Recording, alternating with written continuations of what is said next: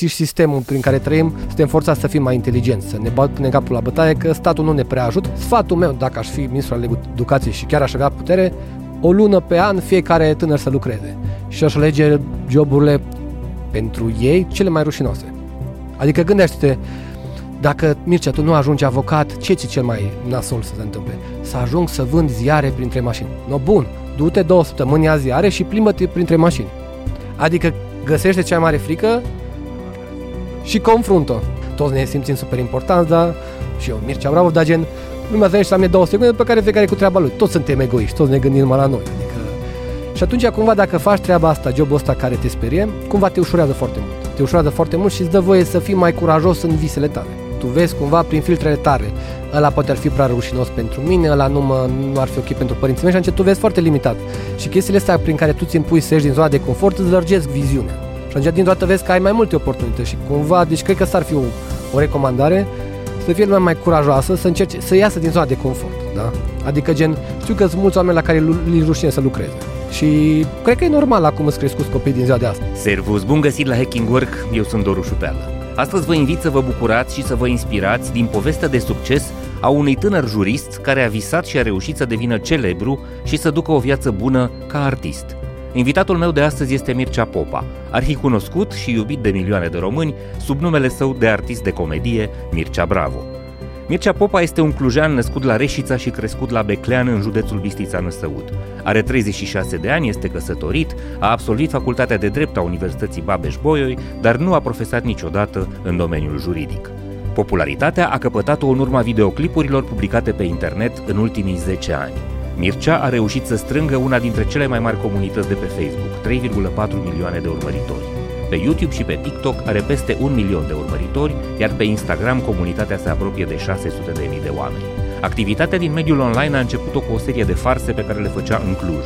Devenind tot mai cunoscut, a trebuit să schimbe direcția în moment în care a început să realizeze sketchuri. În proiectul Mircea Bravo, realizat de compania Bravo Productions, Mircea este asociat cu cel mai bun prieten al său, Cristian Ilișoan, regizorul clipurilor virale de pe internet, dar și al filmelor de lung metraj cu care au cucerit cinematografele.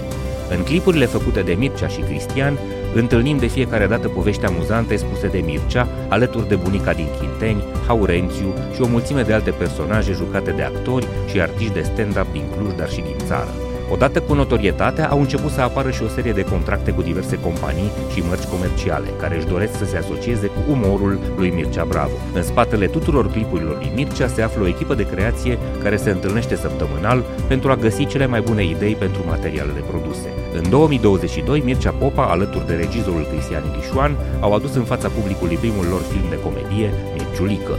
Anul acesta au lansat comedia Nuntă pe bani, iar pentru 2024 pregătesc cel de-al treilea film, Moartea în vacanță, tot o comedie filmată în România, Grecia și Bulgaria. Proiectul multimedia Hacking Work vă este oferit de DevNest, compania de software pasionată de oameni, idei și know-how digital. Acest proiect este sprijinit de MedLife, furnizorul național de sănătate al României. Podcastul Hacking Work este găznuit de Cluj Business Campus, biroul unde te simți productiv și motivat într-o comunitate vie și plină de interacțiuni. Bucurați-vă de acest episod să vă fie de folos. Servus Mircea, bine ai venit la Hacking Work! Salut, Doru, mulțumesc mult pentru invitație. Îți mulțumesc eu foarte tare că ți-ai făcut timp, știu cât ești de ocupat și mai ales uh, știu cât de multe lucruri ai pe cap. Uh, da, nu neapărat tot, tot timpul să așa ocupat, mai există o sezonalitate și la noi ne prins chiar într-o perioadă în care eram cu lansarea filmului și într-adăvăr acum s-a mai un pic trebuie și cum am avut un pic de timp am fugit la tine. Prima dată când ne-am întâlnit noi, sunt convins că nu mai țin minte, era 2014, okay. într-o, uh, într-un panemar din complexul studențesc de lângă Sega. Erai uh-huh. tu cu Cristi uh-huh. și mâncați cinstit un sandwich, da. cum am mâncat și eu. Și am stat atunci prima oară de povești și v-am întrebat încotro vreți să mergeți. Uh-huh. Era în vremea în care încă făceați farse cu polițiști prin intersecții și începuseră să faceți un pic și de farse civice, uh-huh. filmările alea cu căruciorul, cu rotile, uh-huh. cu parcarea abuzivă a oamenilor în Cluj și mi-ai spus atunci că nu știi exact uh-huh. în ce direcție mergeți, dar că voi vreți să faceți lumea să se distreze și să învețe și ceva din asta. Uh-huh. Crezi că ai rămas pe drumul ăsta? Cred că poate nu am fost 100% sincer cu tine. Cred că răspunsul era gen ca, vreau să fac ceea ce îmi place. Mie îmi plăcea să mă prostesc, îmi place foarte mult să mă prostesc și să fac asta ca și meserie, a fost scopul meu. Și logica când am început era gen, hai să ne prostim mult timp și la un moment dat suntem buni și după ce suntem buni o să fim și plătiți și o să putem trăi numai din chestia asta. Ok, dar ați avut un plan așa de clar, ai avut așa o stea polară foarte uh, bine definită sau ați uh, îmbunătățit traseul pe parcurs? Ați reconfigurat traseul? Uh, l-am, clar l-am îmbunătățit pe parcurs, dar am pornit cu motoarele foarte pornite, adică în momentul în care am început proiectul ăsta aveam două joburi la care am renunțat și știu că am completat un, aveam un caiet și în care ne-am scris motive de ce vrem să facem asta, ne-am scris 100 de motive de ce. Ne împărțeam competențele eu cu Cristi la început, uh, care ar putea să fie metode de monetizare în 2, 3, 4 ani. Adică noi atunci când am început în 2014 nu făcea nimeni bani din online. Erau care mai postau regulat, nimeni nu făcea bani. Și ne poate facem bani că o să ajung să fiu stand-upper, poate o să vând tricouri, habar n-aveam, știam, bă, tu fă treaba acolo liniștit și la o să se întâmple ceva. Aia era singura noastră credință. Uh-huh. Și da, a fost greu la început că nu aveam, cum zici tu, o stea polară. Știam că noi trebuie să facem, numai să aveam încredere în proces. Asta a fost foarte important. Asta este cumva uh, filozofia agile, știi? Uh, ai o direcție, dar faci etape, etape, etape, vezi, înveți ce ai făcut și îmbunătățești. Da, un fel de trai în error. Cred că e foarte greu momentul în care nu există componenta asta de să-ți placă ceea ce faci. Uh-huh. Te poate frustra foarte tare să faci mult timp, să zici, eu fac degeaba de un an de zile, lumea nu mă apreciază, îmi dă cu hate, nici nu fac bani. Într-adevăr, poate să te frustreze. Și de asta cred că e importantă componenta asta. Uh-huh. Cel să faci ce-ți place. Să faci ce-ți place. Nu, nu tot timpul, nu chestia că în fiecare secundă să-ți place ce-ți place, dar să ai doza aia, știi? Adică eu când filmam fars, mie îmi place să mint.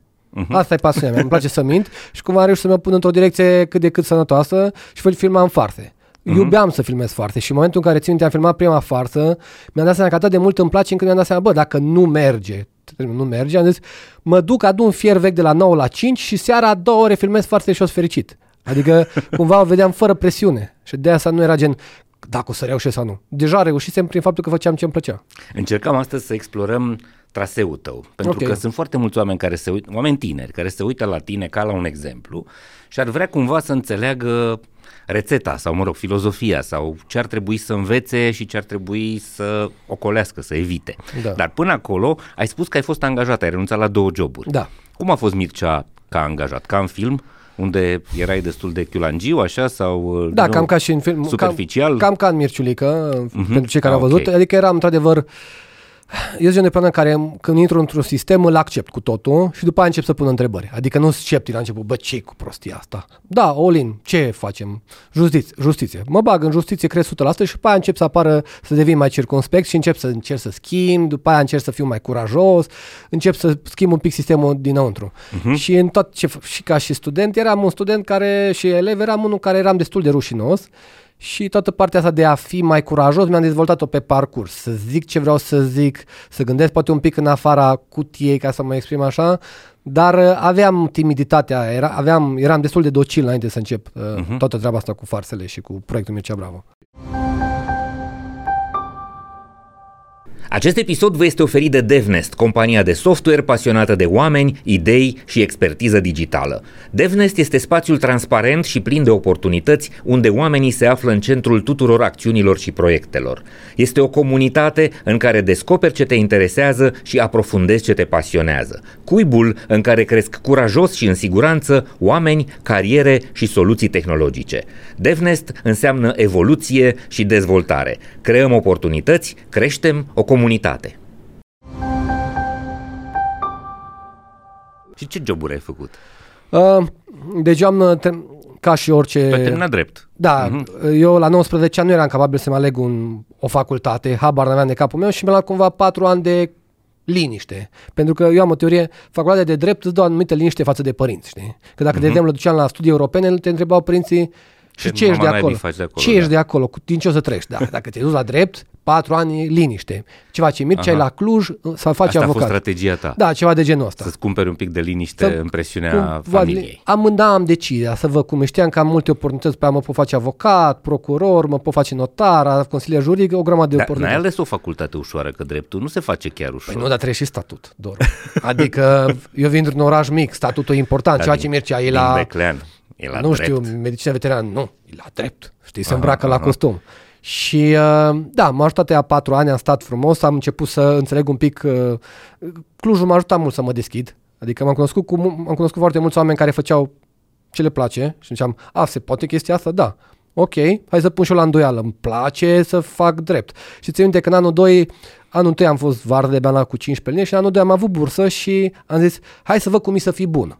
Am fost bun, dar, dar nu era așa fain. Și când asta cumva nu se pretează pentru mine, părinții tot puneau presiune, hai termină dreptul și după aia să vezi ce faci, după ce am terminat dreptul, hai dăm barou și după aia vedem ce faci. În barou n-am reușit să intru și pe aia cumva l-am, am avut curajul să zic la 24 de ani, nu mai fac dreptul. Moment în care cumva să te tăia finanțarea de la părinți și eram cumva așa în plop. Și încercam de toate, stăteam timpul zilei, mergeam la bibliotecă, citeam, după mergeam acasă, mâncam pâine cu zacuscă, eram pe buget limitat și am început să testez diferite joburi și așa mai departe. Într-adevăr, am făcut de vreo două farse acolo care erau copiate din America, aveam nevoia, nevoia asta să mă dau un spectacol, să ies în evidență și vedeam cât de important e curajul tupeu, care tupeu are o conotație negativă în România, deci curajul, să zic așa, uh-huh, uh-huh. pentru că curajul îți dă libertatea să fii bun sau rău, adică important să fii bun când e alegerea ta.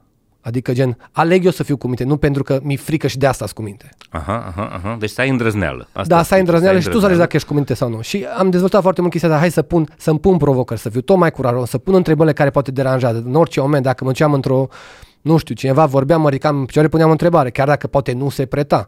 Și treptate am tot dezvoltat partea asta. În, înainte să încep proiectul Mircea Bravo, lucram la o firmă de tranzacționare valutară, eram acolo, și mă eram și la Luc TV la o televiziune unde aveam o pastiluță de 10 minute în care aveam un salariu călduț uh-huh. și eram general la televiziune. Adică cumva ca statut era ok.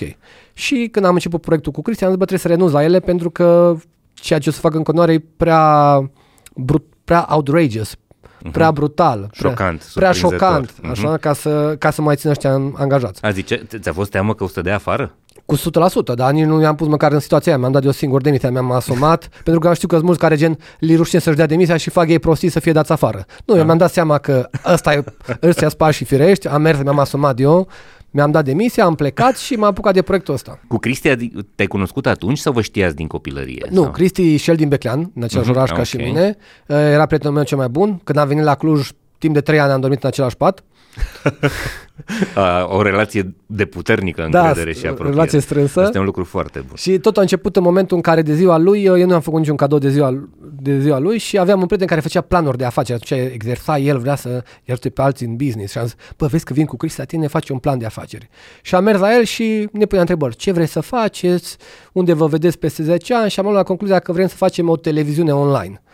Nu știam exact ce înseamnă televiziune online, nici acum nu știu, dar ne-am apucat să scriem. Și de aici a apărut caietul la de care ziceam, că am scris motive de ce, competențe, uh-huh, uh-huh. unde ne vedem. Și după ce am scris vreo 30-40 de pagini, am zis, bă, dacă nu m-am scris și nu punem în aplicare, suntem penali, adică suntem penibili. Și după aia am zis, hai să ne punem și niște deadline-uri când începem să și filmăm. Și am început să filmăm farse. Țin minte că prima farsă a fost filmată în 16 octombrie 2014. Și de la prima farsă am dat seama că îmi place foarte mult chestia asta. Deci rețeta este așa, să îți urmezi visul, să ai curaj, să îndrăzneală, să ai un prieten foarte bun care să te susțină, pentru că uh, sunteți foarte diferiți. Da, da Cristi este regizorul, e omul care stă în spate, nu își dorește uh, celebritatea, de multe ori este chiar uh, deranjat de prea multă expunere, da. pe când tu ești uh, nebunul de pe scenă. Da, uh, cred că e important în primul rând să știi că de multe ori gen, nu văd niciun job care să-mi placă. Tu vezi cumva prin filtrele tare, ăla poate ar fi prea rușinos pentru mine, ăla nu, mă, nu ar fi ok pentru părinții mei și atunci tu vezi foarte limitat. Și chestiile astea prin care tu ți impui să ieși din zona de confort îți lărgesc viziunea. Și atunci uh-huh. dintr-o dată vezi că ai mai multe oportunități și cumva, deci cred că asta ar fi o, o recomandare să fie lumea mai curajoasă, să încerce să iasă din zona de confort, da? Uh-huh. Adică gen, știu că sunt mulți oameni la care li rușine să lucreze. Și cred că e normal acum îți crescut copii din ziua de astăzi. La 18 ani te angajezi, nu fac o facultate, am 22 de ani mă angajez, nu că fac un master, după aia fac un doctorat, după aia uh-huh. și așa mai departe. Sfatul meu, dacă aș fi ministru al educației și chiar aș avea putere, o lună pe an fiecare tânăr să lucreze.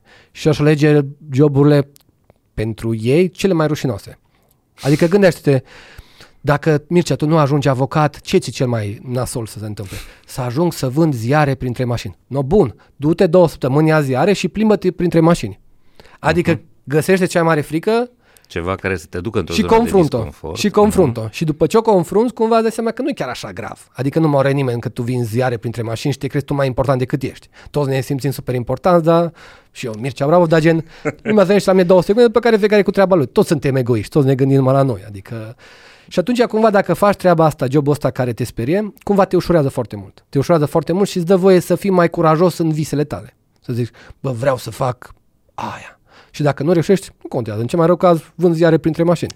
Uh, um, uite, voi în uh, sketchurile voastre surprindeți și în film, dar uh, mai ales în sketchuri, surprindeți foarte multe din caracteristicile și păcatele noastre ca oameni simpli. Tot felul mm. de lucruri pe care le facem și după aia râdem de ele, tot felul de clișee, tot felul de gânduri pe care le avem și care probabil sunt greșite. Uh, vreau să te întreb cum simți tu românii?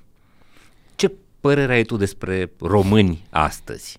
Ai îi vezi cu ironie, îi vezi cu admirație, îi vezi cu încredere, îi vezi cu teamă, cu, nu știu, uh, cum, cum te raportezi tu la națiunea asta din care faci parte? Eu iubesc România și românii mi se par senzaționali. Mi se par niște, ziceam chiar când înainte să când lansam filmul, mă duceam și ziceam, cred că, că filmul nuntă pe banii foarte mult din viața reală. Ziceam că în fiecare noi e o, e o bucățică de cocalar, e o bucățică de invidios, e o bucățică de rătăcios, asta mă refer și la mine, știi? Da, da, da. Și dacă suntem sinceri cu noi și ne urmărim în exterior, suntem foarte amuzanți.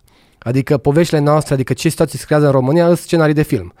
Deci eu cumva iubesc cu românii, mi se par. Cred că singura chestie e să ne acceptăm, să ne dăm seama, bă, suntem un pic nebuni, dar suntem spectaculoși. Adică eu iubesc oamenii ăștia mai spectaculoși decât poate, nu știu, popoarele mai nordice care sunt super riguroase. Uh-huh. Noi cumva prin sistem, sistemul prin care trăim, suntem forțați să fim mai inteligenți, să ne punem capul la bătaie, că statul nu ne prea ajută și atunci noi trebuie să ne descurcăm când ne facem o casă, noi tragem gazul, noi lucrăm acolo la curent, noi facem de toate, știi? Și atunci trebuie să venim cu foarte multe soluții. Și de asta zic că în clipulele, clipulețele noastre, cumva îs și defectele noastre, ale celor care crem, ale mele, ale lui Cristi, a celorlalți colegi. Și noi avem un pic de invidie față de ceilalți și noi suntem uh, vrem să arătăm că suntem tari, chestia asta de, uh, nu știu, să te lauzi. Și atunci, uh, cred că în momentul în care noi arătăm că e ok, poți să-ți accesi părțile alea, că după aia nu te mai conduc, foarte multă lume rezonează cu, cu partea uh-huh. asta și de poate clipurile devin virale. Hai să ne întoarcem la uh, momentul ăla când uh, ați început. Da, ok, ați zis că vreți să faceți lucrurile, ați început cu farse, după care, la un moment dat, v-ați dat seama că nu mai funcționează sau că trebuie să faceți pasul următor. Și v-ați apucat de sketchuri care au început să mai adune și alți oameni, da? Vă mai trebuiau 2-3 actori, vă mai trebuia, nu știu, poate locație de filmat, o mulțime de costuri. Da. Uh, cum ați acoperit treaba asta? Da, noi am făcut cam un an de zile farse și după un an de zile pro- problema care a fost nu că nu ne mai plăcea, ci pentru că toată lumea mă recunoștea.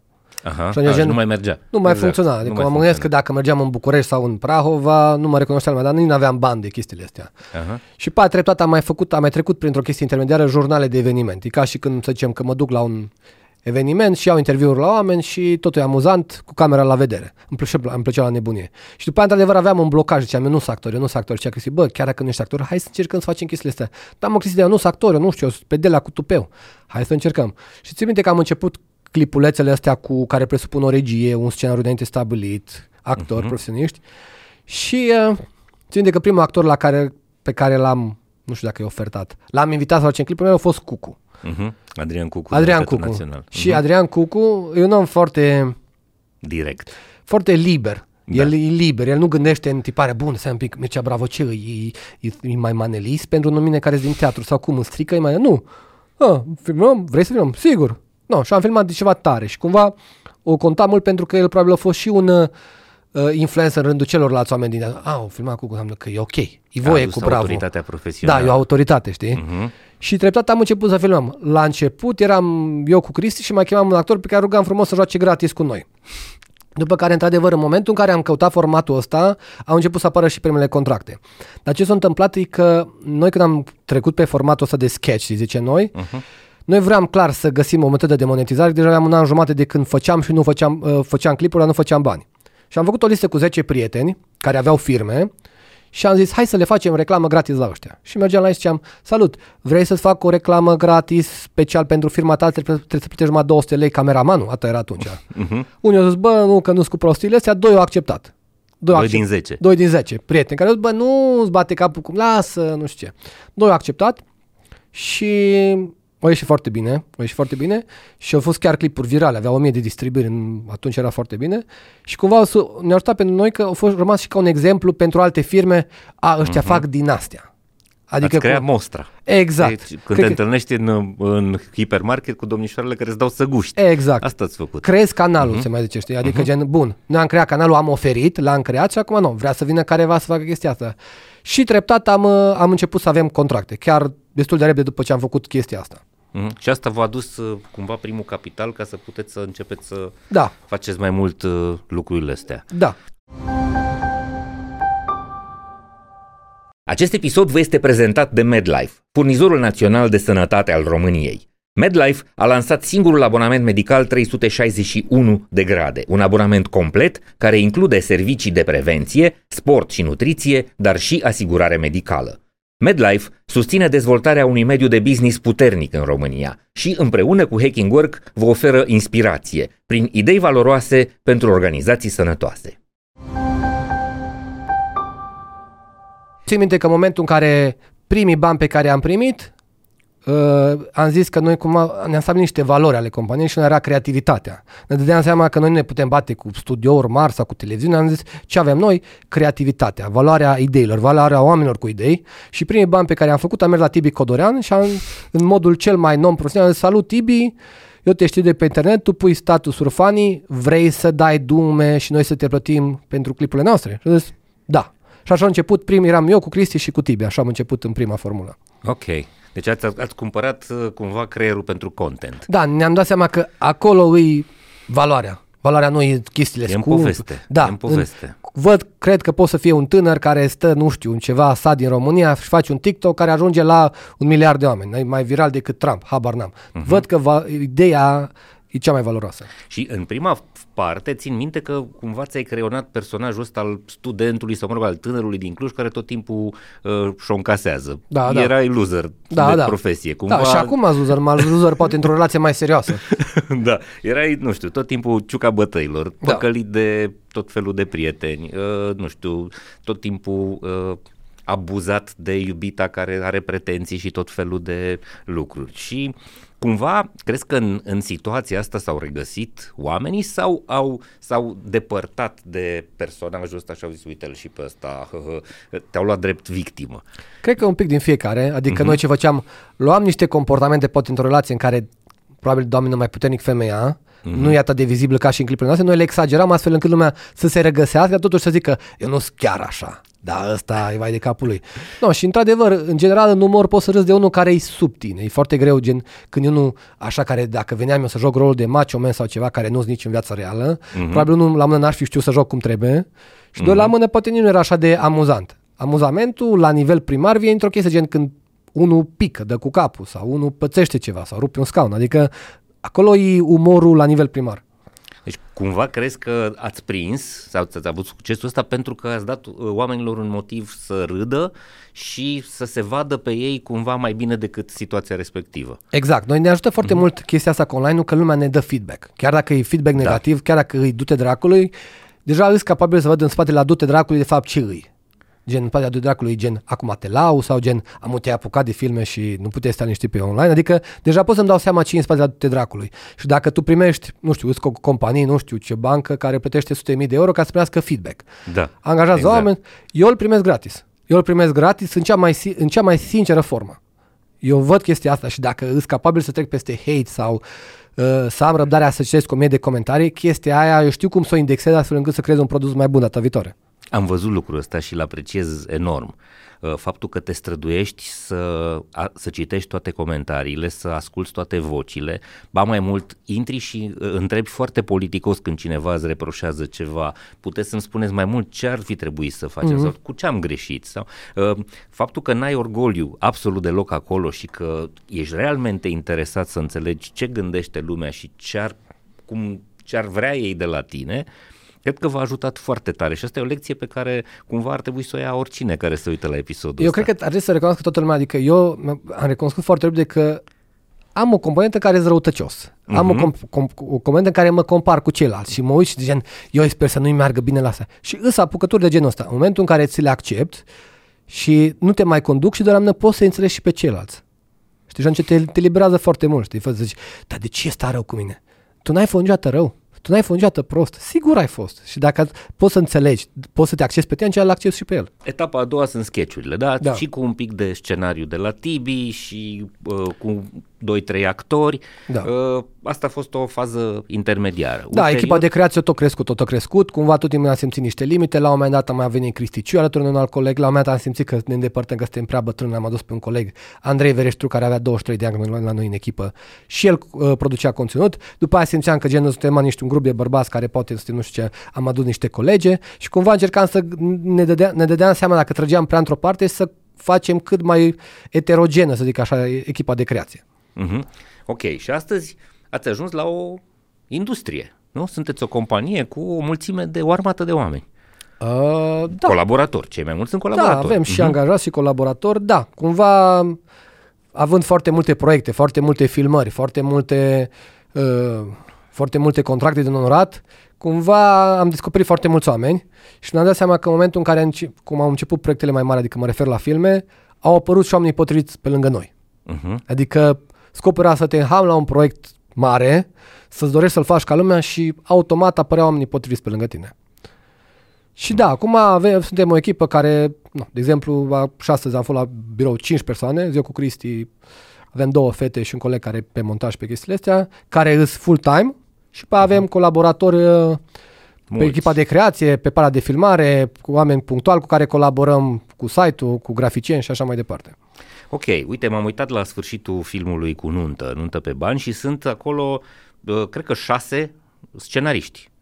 Da. Ești tu, e Tibi, Da. da. Cristi Ciui și mai erau câteva nume, n-am uh, în viteza cu care... L-am luat și pe Sergiu Floraia, care e un tip din Așa, București. Sergiu, exact, Sergiu, care... Simțeam lucrează că ne și lipsește la... componenta asta, suntem noi prea ardele. Hai să-l luăm pentru toată țara. Și l-am adus pe Sergiu. Aha, a fost importantă treaba asta A fost să foarte fie importantă. filmul să rezoneze pentru tot, pentru tot poporul. Da, după ce am făcut meciulică ne-am dat seama că asta e bariera pe care vrem să o spargem. Acum noi, într-adevăr, avem un, un public fidel în Ardeal, cumva prin glumele, exact. ateriază cum trebuie, în afară mai greu. Și atunci ne dorim chestia asta, ne simțim limitele și am zis, hai prima dată să aducem scenariști din afară. Acum următorul film o să fie cu actori în afară. Adică încercăm să fim cât mai universal să prindă pe toată România. Uh-huh. Asta e din, din o direcție foarte bună comercială. Ați avut și nuntă pe bani. E Ionuț Rusu, Da. mai sunt uh, câțiva... Nu știu, tot, chiar că e la București și mai ardelean și el așa. Aha, ok, ok, ok. Dar într-adevăr, pentru filmul de anul viitor, care e cu Moartea în vacanță, Da. da ai uh, foarte mulți stand-upări. Da, m-a dus pe Costel, uh, Bojoc și Costel Maria Popovici. și Maria, mhm. Uh, Cumva am zis că fiind noi trei, eu cumva fidelizez Ardealul, Costel din Bacău aduce Moldova și Maria Popovici din București aduce Sudul. Și cumva Mhm.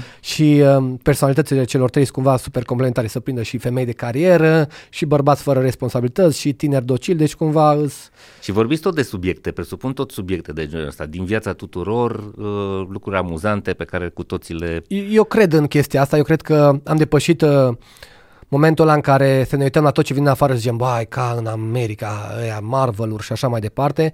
Eu cred că deja nu mai suntem uh, populația aia săracă, săracă, lipită, care dacă ne dai un oscior, bă, ăsta e un os din America, hai, de cam, hai să-l mănânc că e din America. Uh-huh. Deja avem... Nu mai uh, avem complexe. Deci nu mai avem complexele așa mari. Deja suntem destul de confortabil cu poziția în care ne aflăm. Și atunci deja, deja vrem un umor mai aproape de noi. Suntem confortabili să râdem de noi, când nu mai avem complexele astea. Uh-huh. Și cred că noi pe direcția asta vrem să mergem. Umor românesc, clean, să zic așa. Și românesc, așa cum am zis, noi avem foarte multe oportunități trăind în România, ne batem zilnic, ne nervăm și atunci fiecare nerv e o oportunitate pentru un nou scenariu.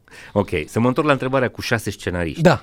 Nu este greu să poți să păstrezi linia narrativă și să împaci șase creiere care fiecare are orgoliu lui, Absolut, nu? Fiecare absolut. are idei lui, bă, ideea mea e mai bună.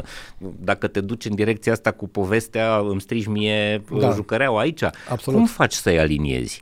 Aici nu-i meritul meu, Cristi, e cel care conduce echipa de creație și, uh, într-adevăr, e o chestie foarte intimă uh, creația, pentru că tu vii și zici, știi ce idee genială am? Și să zic celălalt, bă, nu e așa tare, știi, eu atac direct la persoană, adică spune, dacă e din ideea mea, înseamnă că nu e tare, înseamnă că eu nu sunt așa tare, știi, și cumva, într-adevăr, deja există o oarecare confortabilitate între noi, adică putem sta confortabil și să ne ducem. Cristi are meritul de a doza cumva filmul, să nu fie prea parodie sau să fie prea real, adică să-l facă pe o anumită linie și cumva stabilim toți împreună care e linia filmului, dar el se ocupă ca să o mențină. Uh-huh. Uh, și întorcându-mă la businessul vostru, da? Una era să fiți doi uh, aventurieri care încercați chestii și alta e astăzi aveți o uh, ditai compania cu Uh, venituri de sute de mii de euro din film, nu?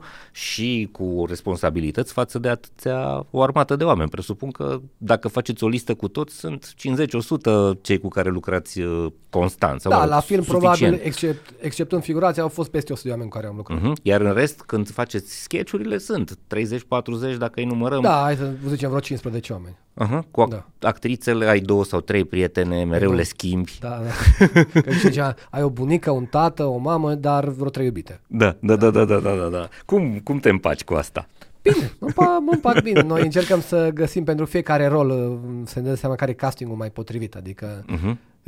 fete care joacă mai bine rolul de fată cu minte, fete care mă domină, fete mai bombe, să zic așa, și atunci, în funcție de scenariu, noi găsim care fată se potrivește mai bine și, și celelalte persoane. Ne, ne place să lucrăm cu actori, mi se pare fascinant și nu, cred, prin chestia asta am, am să cunosc pe cât mai mulți, de, aproape toți din, la Teatrul Național din Cluj. Da, da, da, pe rând au apărut cam toți. Uh, da, și acum cu ocazia filmelor, într-adevăr, aduce mulți, uh, mulți actori de la București, de la Timișoara, de la Iași, de peste tot, ca uh-huh. pentru o producție mai amplă. Da, întrebarea asta este, cum reușești să îți impui autoritatea, că ești manager, da? da. ești manager unui business, în fața atâtor oameni, într-un domeniu în care nu ai neapărat uh, background, pregătire, știu eu, autoritate profesională certificată de o hârtie. Cum reușiți să construiți relația cu, cu ei? Păi ca să dau, într-adevăr, să faci, produci un film e o chestie foarte provocatoare pentru că să fie 40 de oameni pe un set timp de 12 ore în fiecare zi, timp de 20 zile, ies la suprafață niște chestii, frustrări complexe, ore suplimentare, chestii. Și noi ce am făcut acolo, am ales tot timpul uh, omul mai mult decât profesionistul. Am încercat să găsim pe amândouă, dar am luat niște șefi de, de la film niște șefi de departamente. Șeful departamentului de imagine, șeful departamentului de regie, șeful departamentului de scenografie.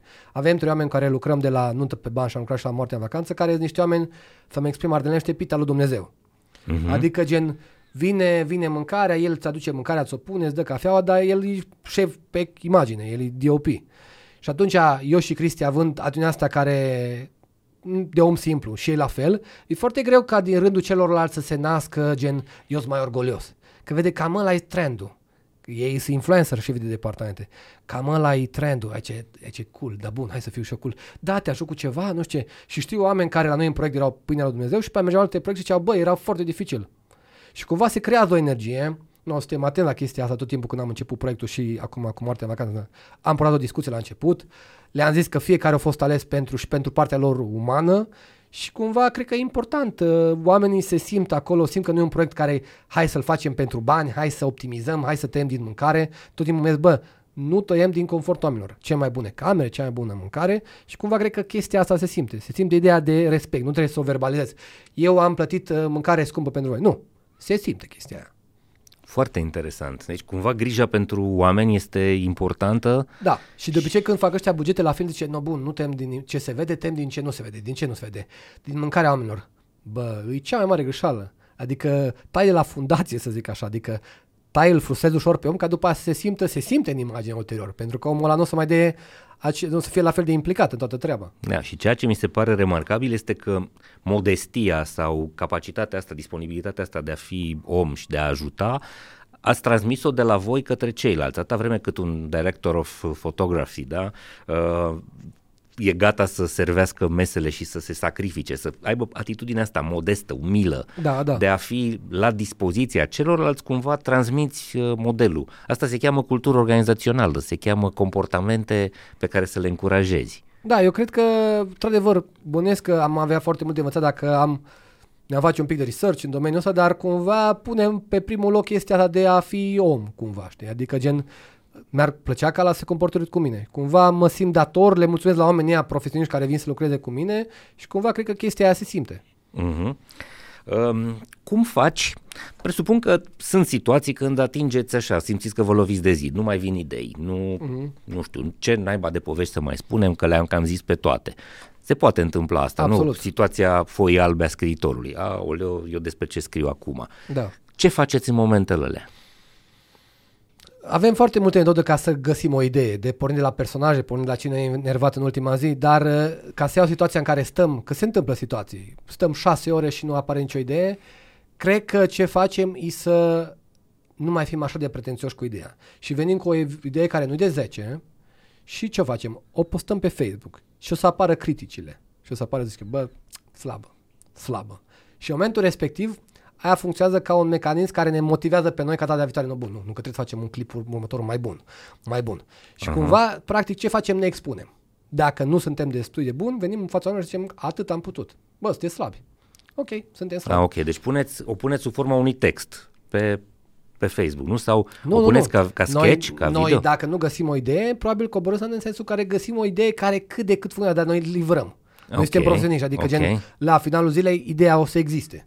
Uh-huh. Poate să fie de 10 sau poate să fie de 9. Uh-huh. Mhm. Dar vreau să zic că în momentul în care nu exista aia perfectă, de exemplu așa s-a întâmplat cu primul film cu Mircilică, zice Cristi la un dat, nu trebuie să așteptăm ideea genială. Trebuie să începe să-i dăm drumul să facem, că nu stai capătul lumii filmul ăsta. Okay. O să okay. facem, o să dăm maxim ce putem în partea de producție, în partea de actorie, în montaj, o să învățăm chestiile alea și pe la următorul film o să ne dăm seama ce am greșit. Dar de obicei se pune multă presiune la început. No, bun, mă apuc de online, bun, îmi trebuie o idee genială. Te îngropat. Nu, asta se construiește frumos, ca, ca un momentum care îmi fac o idee, e ok, după un pic mai bună, după am învățat din chestia asta și așa mai departe. Și când ești blocat, hai cu o idee, și chiar dacă nu e așa bună, dar livrează și ați feedback-ul ăla negativ, vezi ce, n-a, ce a fost bun, ce nu a fost bun și du-te mai departe. Învață din ea. Pentru că noi avem componența de, de rușine față de oameni. Poate la unii li se rupe de oameni. Noi știm că ne, suntem curioși de ce zice lumea, că vrem să facem videouri bune.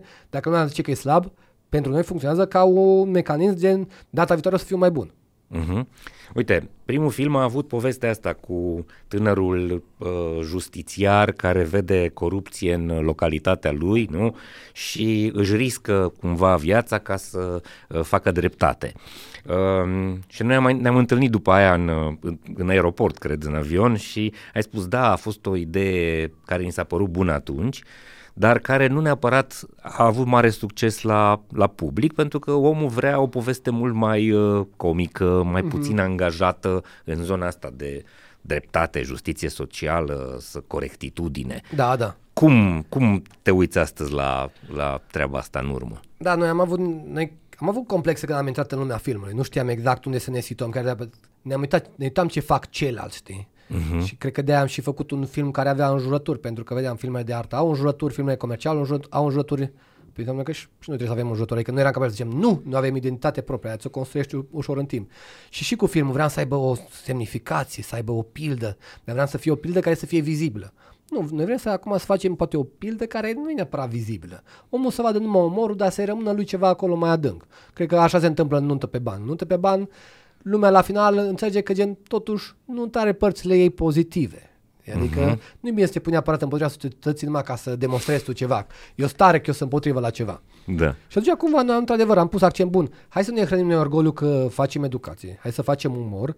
Și cumva apare inerent partea asta de educație pentru că noi avem valori sănătoase, cel puțin așa consider eu. Și eu și Cristi avem valori sănătoase, promovăm anumite chestii care considerăm că sunt benefice pentru societate și atunci în momentul în care tu scrii un șiarul după principiile astea automat o să reiasă, fără să le pui tu mai tare în evident, gen justițiarul care rezolvă lumea și așa mai departe. Și atunci scopul nostru e, tu, noi ne focusăm pe omor și natural o să apară și cealaltă componentă.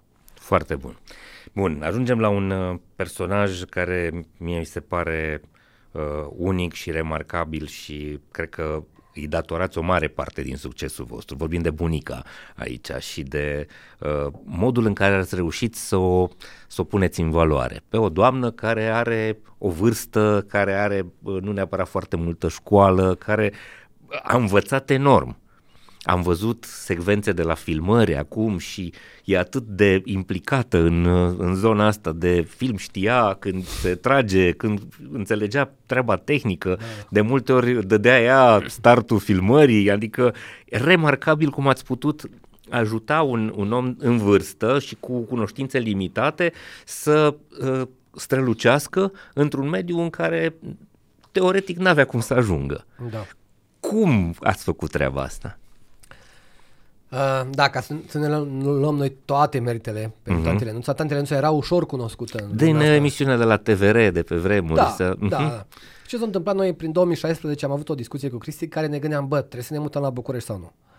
Uh-huh. Și în urma discuției am pus mai multe chestii în balanță și am hotărât să rămânem la Cluj. În momentul în care am rămas la Cluj, ne-am dat seama, bun, noi nu avem acces la vedetele alea, cu care poate ne-ar ajuta în conținutul nostru, avem ce avem pe plan local. Da, ce uh-huh. avem tare aici de care noi putem să ne folosim ca să creăm conținut și așa mai departe. Și a zis pe Cristi, bă, uite, bunicuța aia de la Chinteni.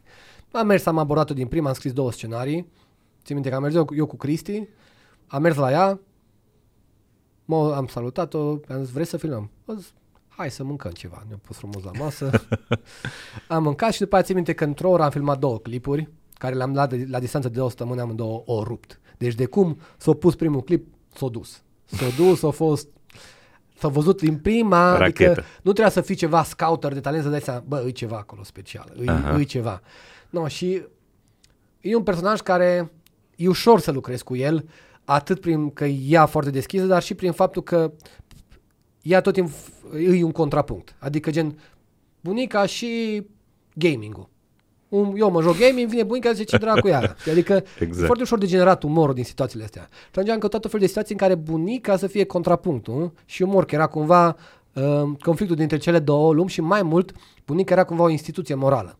Adică, exact. cum se zice, bă, ce ar zice Ilie, cine să zic, nu știu cine, Alexandru Ioan Cuza dacă s-ar ridica din uh-huh. morminte. Nu, no, cam mai ce bunica, știi, adică acele cuvinte, bă, ce cu prostiile astea sau ceva. Uh-huh. Și da, bunica pe parcurs, dacă la început era confortabil să filmăm 2 oameni, 3 oameni, 4 oameni, 5 oameni, 6 oameni, țin de când am început filmul, am dus la nuntă pe bani la, chiar la ziua de filmare când am filmat nunta și am undeva la 300 de oameni acolo, ce, bă, Mirce, dar ce cu ăștia? Da, ăștia atât la noi, da.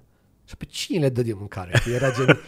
și practic, poate au vrut la început o ușoară ține gen să dea textul pentru 30 de oameni. Și pe aia era confortabil să dea textul la 300 de oameni care se uită în gura ei, că nu e ușor, ești confortabil. Uh-huh. Și acum, într-adevăr, ea e într-un, într-un etapă în viață în care îi se rupe total ea e sinceritate 100%. Adică tot ce ne dorim noi, bă, ce ar vrea să fiu sincer 100%, dar poate nu putem pentru că vrem să fim diplomați, să avem ceva de câștigat, nu știu ce, ea n-are nimic. N-are absolut, absolut nimic de pierdut. Nimic. Ea ce are uh-huh. de zi, zice, știi? Adică îi, uh-huh. îi place tine bine, dacă nu place de zice, știi? Deci te taie direct. Tot ce are de zis, political correct, nu știu ce, dați cancel la bunica. Ea zice ce vrea să zică. Și într-adevăr, acum e etapa aia în care e super liberă, soată așa foarte tare de noi, se simte bine, tot timpul zice că cumva prinde viața în momentul în care filmează cu noi și cumva noi ne luăm rolul de nepoți în serios, adică nu mai suntem, nu numai o colaboratoare. E bunica noastră până la urmă. Da. La un moment dat a spus că uh, cumva voi ați schimba viața și că i-ați dat un nou sens în, uh, în, în viață, nu? Adică uh, ați se și simte în comportamentul ei că trăiește o nouă tinerețe.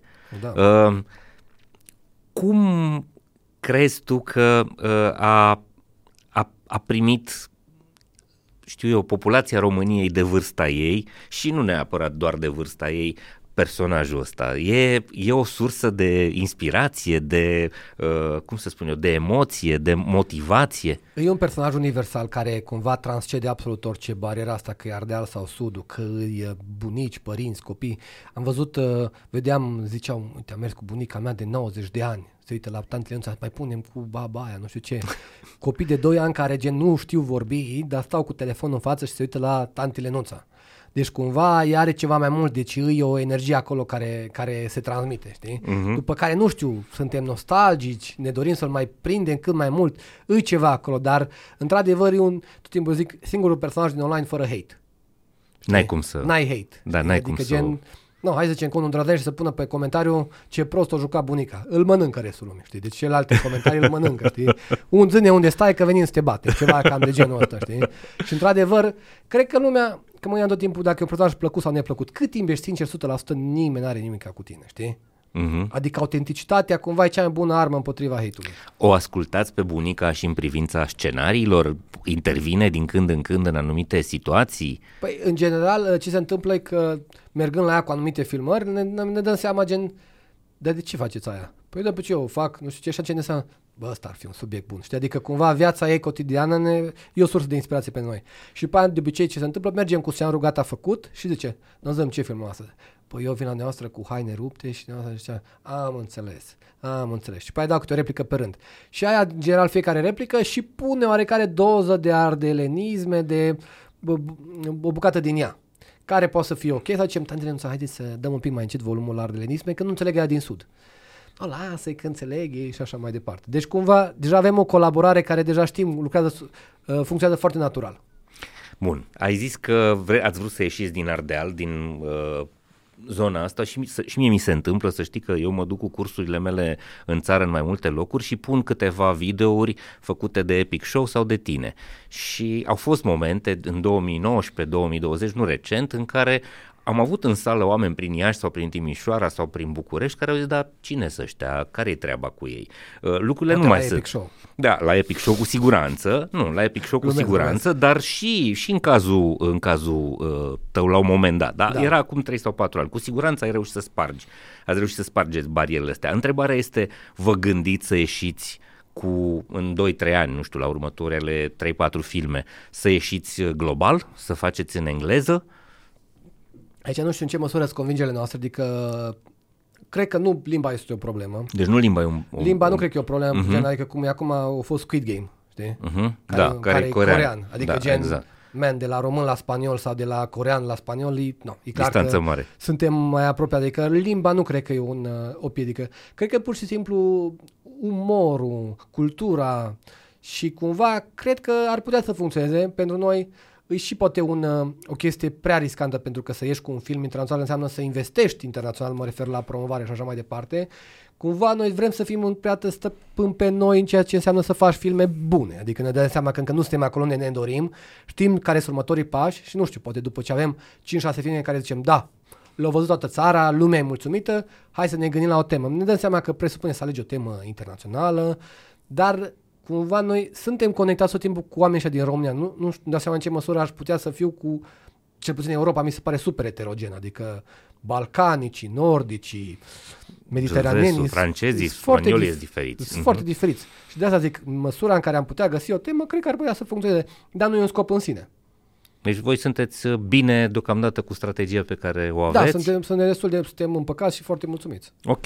Hai să ne ducem în zona comercială. Știu foarte bine că uh, principala sursă de finanțare sunt parteneriatele astea. Nu faceți tot felul de clipuri, Reclame. de publicitate pentru diverse companii și ați inclus inclusiv în film și un lucru foarte bun. Au fost mărci care au vrut să se vadă și un lucru uh, minunat se poartă la toate casele, inclusiv la casele mari. Da, da. Uh, ai fost la un moment dat foarte uh, direct și prezent în viața publică spunând că refuzi să faci uh, parteneriate cu uh, cel puțin cu un tip de business, cu zona asta de pariuri și da. uh, jocuri de noroc și cred că și cu zona de uh, țigări, nu? Sau acolo uh, am, nu... am mai menționat despre partea asta de uh, medicamente, uh-huh. farmacii, suplimente naturale și cred că am mai și de zona de cripto și așa mai departe. Uh-huh. Zone în care presupunea, bă, bagă bani acolo.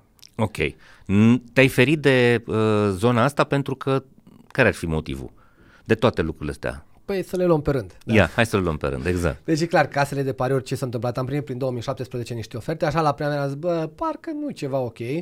Și uh, noi am făcut o declarație publică când am spus cum ne-am finanțat filmul că am refuzat casa de pariuri și ne-au contactat cei la Declic și au spus, Mircea, nu vrei să facem un clip prin care să așa. Și au început să ne dea date, uite ce periculos e, nu știu ce. Și atunci am fost surprins de ce era, nu știam despre chestiile exact. Și am făcut clipul ăla și după am aflat mai multe, pentru că multă lume îmi scria personal, uite Mircea, eu am un băiat care e dependent de jocuri de noroc, ne mutăm din țară pentru că aici el e targetat exact în calitate de om care s-a lăsat și tot timpul poate să fie devine uh-huh. iară dependent. Nu i-am dat seama cât de gravă și cât de important e gen, dacă tot am ajuns la nivelul cumva să, nu vreau să fiu ipocrit, nu-mi dau seama dacă la început, în 2015, când ne țăria curul după un an, un an jumate în care n-am făcut niciun ban, dacă mi se făcea ofertă. N-aș ști să spun. Uh-huh. Dar acum, cu siguranță, n-am vrea să mai facem reclamă, mai că știm despre ce presupune. Exact, exact. Și eu nici nu condamn pe influencerii care fac, cât timp își dau seama, bă, Acum ați înțeles cât de gravă e treaba. Dacă vreți, mergeți că vă prezintă ăștia cazuri câte vreți, oameni care s-au sinucis, familii destrămate și acum cumva lumea devine mai conștientă și treptat tot mai mulți oameni care renunță la colaborările cu astea de pariuri. Asta e un lucru foarte bun. Și într-adevăr, sunt oamenii care aruncă cei mai mulți bani în piață. Da, da, da. da. Uh, Dacă s-ar închide colaborările cu fotbalul, fotbalul ar muri în România. Și asta e, un, e o perspectivă. E E, e o frumos. perspectivă. Nu, Pentru s-ar că- duce la un nivel foarte jos, nu ar muri. De, structurile pe care s-au, s-au creat sunt destul de bogate și atunci Da. în momentul în care s-ar reduce cu 80% bugetul, ar fi mai greu. După uh-huh. ar fi partea asta de medicamente și farmacii, suplimente naturale, în care eu cred foarte mult în faptul că dacă, chiar dacă nu te doare nimic, și zice de 10 ori, te doare capul, începi să crezi că te doare capul. Asta e convingerea mea și uh, sigur ei nu sunt atât de oamenii care le gândesc, nu sunt proști. Și atunci motivul pentru care investesc sute de mii, milioane de euro, probabil funcționează, adică ei chiar o să câștige din banii aia, induc bolile și așa mai departe. Și și acolo noi am zis pas, n-am, vrea, n-am vrut să colaborăm cu ei și și acolo dacă s-ar interzice reclamele cu medicamentele și farmacii, probabil televiziunile ar pica în cap. E o parte importantă a bugetelor. În America am văzut că 70% din banii primiți de televiziuni îs din zona asta de sănătate. Acolo e un domeniu mai vast un pic, că se poate face reclamă la orice. De momentul în care s-ar tăia, și alea, frumos ar muri. Și pare fi partea asta de indiferent, fie că e cripto, fie că sunt IFN-uri, orice, pentru că îmi dau seama că presupune, să zic eu, să-l recomand la om ce să facă cu banii, ceea ce mi se pare o responsabilitate mare. Eventual, dacă stau eu, studiez un an de zile ce presupune moneda aia virtuală sau condițiile alea de acreditare, să zicem că da. Dar așa la prima vedere aș prefera să stau deoparte. Ok. Bun, asta e un lucru important pentru că arată cumva zona asta de implicarea voastră în, în zona civică. Aveți o anume atitudine. Cumva Uh, avem și grijă, știi, adică să, să ne înțelegi, adică nu vreau să fiu mesia că fac bine. Nu, nu, nu. eu și, nu. și business-wise e bine să faci chestia asta. Adică dacă eu fac o mizerie din asta în care le recomand la oameni să-și bage banii Mhm. uh-huh. și își bagă și după aia eu am de pierdut. Adică, bă, Mircea, bravo, tu ai mi-ai zis. știi? Adică, și atunci trebuie să fie automat, fie că ești moral sau nu, trebuie să faci treaba asta. Da. În schimb, haide să ne uităm la campania pe care ați făcut-o pentru filmul vostru. Da. A fost absolut surprinzător modul în care, uh, modalitatea în care ați știut să vă duceți către oameni cu idei simple, foarte directe și foarte relaxate. Am văzut filmarea aia din București, din autobuz, în care ați urcat să invitați oamenii la nuntă. Uh, cum ați ajuns să faceți treaba asta? Ați avut uh, o, un scenariu, echipa de creație a lucrat la chestia asta sau a fost instinct? A fost, uh, nu știu, uh, ați simțit-o că trebuie să o faceți? Ideea e că bugetul, ne-am dat seama repede, în America bugetul de promovare îi bugetul de producție sau doi, adică între 100% și 200% din bugetul de producție. Noi nu ne-am permis chiar așa, bugetul nostru a fost cam 50% și ne-a costat mulți bani să intri cu panouri prin București și așa mai departe, te costă o, o grămadă de bani. Și noi cumva încercam să ne maximizăm fiecare investiție pe care o aveam. Autobuzul ăla din București ne-a costat câteva mii bune de euro și am zis, bun, l-am pus, nu știu câte lume îl vede că l-am pus, știți? Mm-hmm. Nu o să-mi dea rapoarte de la RATB, slabe șanse. Și am zis, hai să folosim noi, hai să ne facem noi KPI-urile sau ce îs.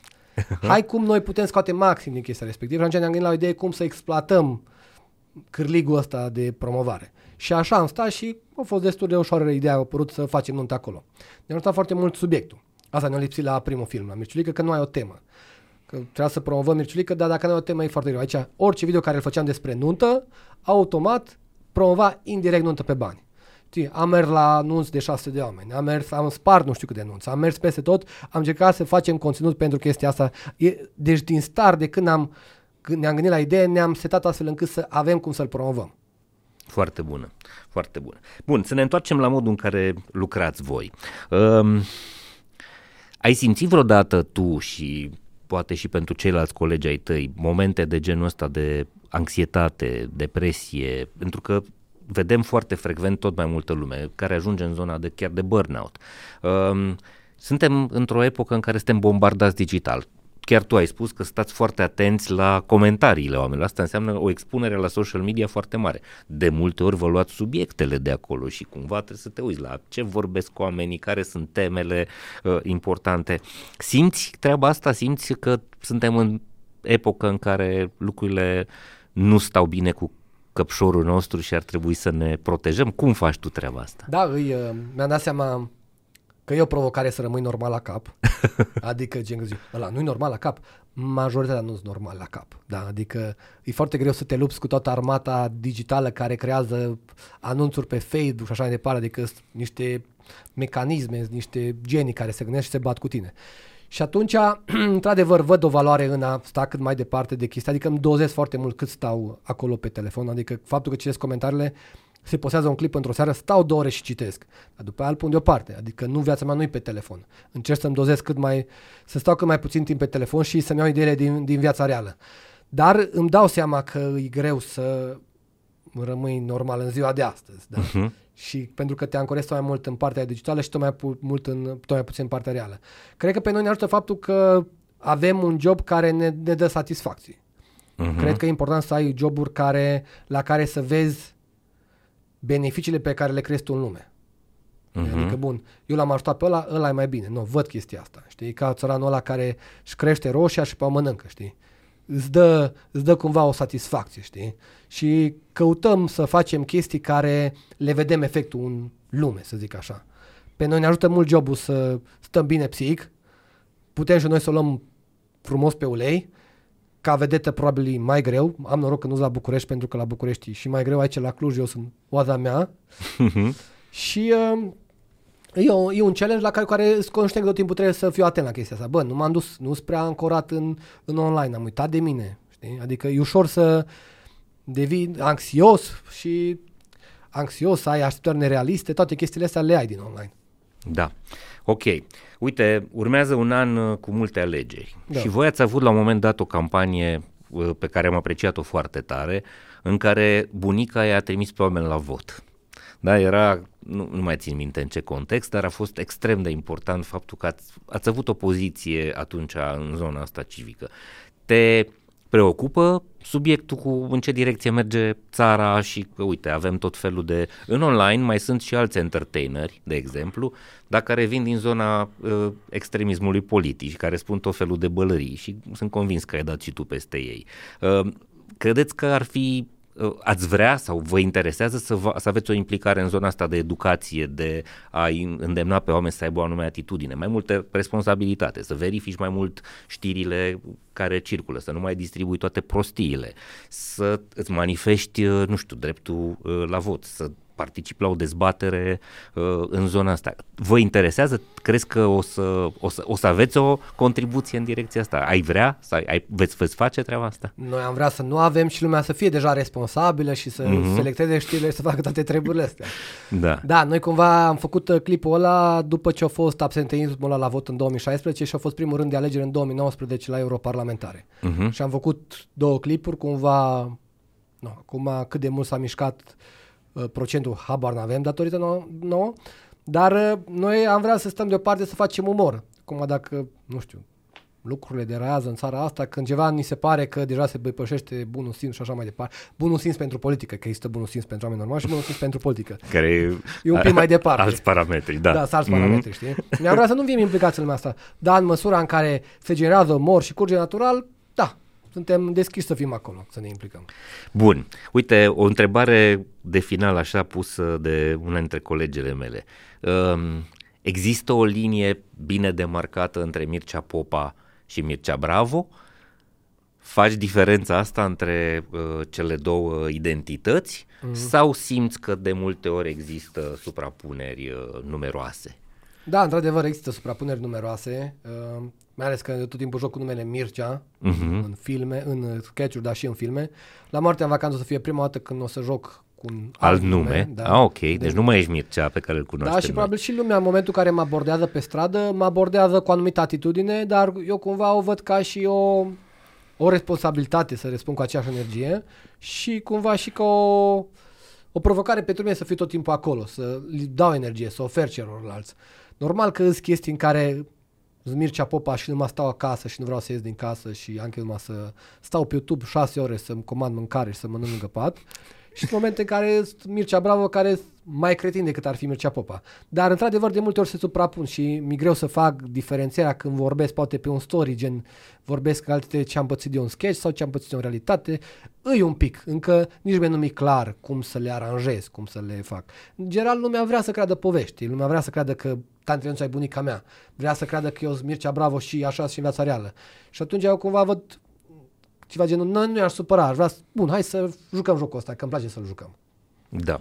Mircea, uite, ca să încheiem, gândește-te că ești în față în față cu, sau mă rog, uh, te întâlnești cu un tânăr, un Mircea Popa de 20 de ani, care e la o facultate în care nu se regăsește, uh-huh. uh, n-are neapărat uh, foarte clar în cap ce vrea să facă el cu viața lui uh-huh. și se uită la tine și tu îi spui, uh, îi dai un sfat sau îi dai o idee despre cum să-și uh, gândească anii următori, măcar primii ani. Da, da. da. Uh, să știți că, aș zice în primul rând, bă, să știi că nimeni nu are clar ce vrea să facă în viață. Uh-huh. Toți care zic, bă, eu știu clar ce am, vreau să fac în viață, e vrăjală. Adică, în primul rând, să te relaxezi faptul că ești confuz, asta aș zice. Uh-huh. Acceptă-ți confuzia aia. Doi la mână, dacă știe ceea ce place, cumva trebuie pornind de aici ce-ți place, mai este în ziua de astăzi. Dacă nu-ți place, eu aveam tot felul de exerciții pe care le dădeam, ziceam să timp de 28 de zile, la finalul zilei, notează care a fost momentul tău preferat al zilei. Știi? Uh-huh știi, și poate prima zi nu-ți dai seama de nimic. Zice, nu, a fost fain că am mâncat mâncarea. Și a doua zi, cumva, din cauza că nu ți minte, te gândești să fii mai conștient. Și a, m-am simțit bine când am avut discursul cu Doru, m-am simțit bine când am dat telefonul ăla și am negociat cu ăla, știi, și pe parcurs devii din ce în ce mai conștient și după 28 de zile poți să-ți dai seama de o viziune de ceva ce îți place, știi? Și dacă nici așa nu-ți dai seama, să știi că tot timpul viața cea mai sumbră e momentul în care stai. Eu tot timpul super pozitiv, super optimist. Dacă mă trezesc dimineața și stau în pat până la 10-11, la 10-11 deja toată viața mea e sumbră. Stau acolo și mi cât de nașpa e totul. Deci să știi că în pat e cea mai nașpa viață și recomandarea mea e ridică-te în picioare și du-te și lucrează într-un loc. Recomandarea să lucreze cât mai repede, pentru că sunt mulți oameni care ar vrea să lucreze, dar au o rușine pentru a lucra. E o rușine în România să lucrezi.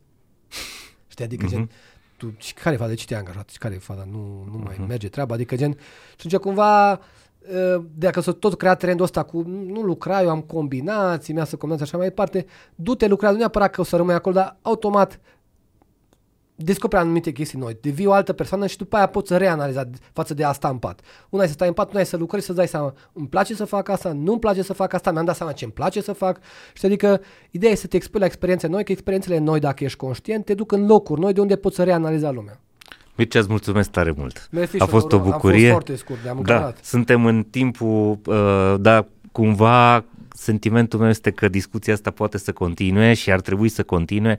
Uh, m-aș bucura să vorbim după următorul film, Sigur, ca să vedem cum, uh, cum, uh, cum arată uh, lucrurile și eu sper să vedem uh, de la voi în continuare lucruri care să facă milioane de vizualizări, dar mai ales să producă educație. Doamne ajută, da. Este și educație indirectă. Ce faceți voi este o formă de educație și contribuie la construirea unor convingeri și la construirea unor comportamente și uh, cred că asta este dincolo de entertainment și de lucrurile uh, care ne sunt folositoare pentru că ne fac să zâmbim și ne relaxează, uh, aveți un, un mesaj care produce cumva niște schimbări în fiecare dintre cei care se uită la voi. Doru, îți mulțumesc și mult și da, Sper să ne achităm de această obligație. Îți mulțumesc, Mircea. Mulțumesc. Dragii mei, vă mulțumesc că vă uitați la episoadele noastre, că distribuiți conținutul. Episodul ăsta cu siguranță o să-l distribuiți către prieteni și că ne spuneți ce facem bine și ce am putea să facem și mai bine. Până la următoarea noastră întâlnire să fiți sănătoși, voioși și mintoși. Spor la treabă, servus!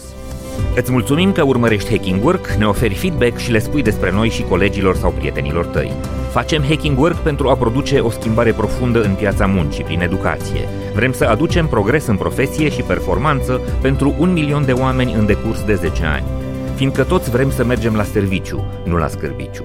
Avem săptămânal episoade de podcast pe YouTube, Spotify și toate canalele populare de streaming audio, ediții de newsletter pe Substack, articole de blog pe dorușupeală.ro, evenimente educaționale anunțate pe școlaspor.ro, programe de consultanță și training personalizate, dar și frecvente apariții în mass media. Astfel, descoperim, sprijinim și promovăm liderii, organizațiile și ideile care muncesc serios și construiesc un viitor mai bun pentru oameni, organizații și comunități.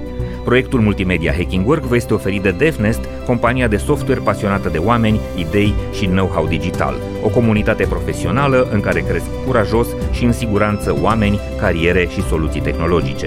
Acest proiect este sprijinit de asemenea de MedLife, furnizorul național de sănătate al României, care susține dezvoltarea unui mediu de business puternic în România și alături de care vă oferim inspirație prin idei valoroase pentru organizații sănătoase. Proiectele Hacking Work sunt găzduite de Cluj Business Campus, biroul unde te simți productiv și motivat într-o comunitate vie și plină de interacțiuni. Până la următoarea noastră întâlnire, să fiți sănătoși, voioși și mintoși. Servus!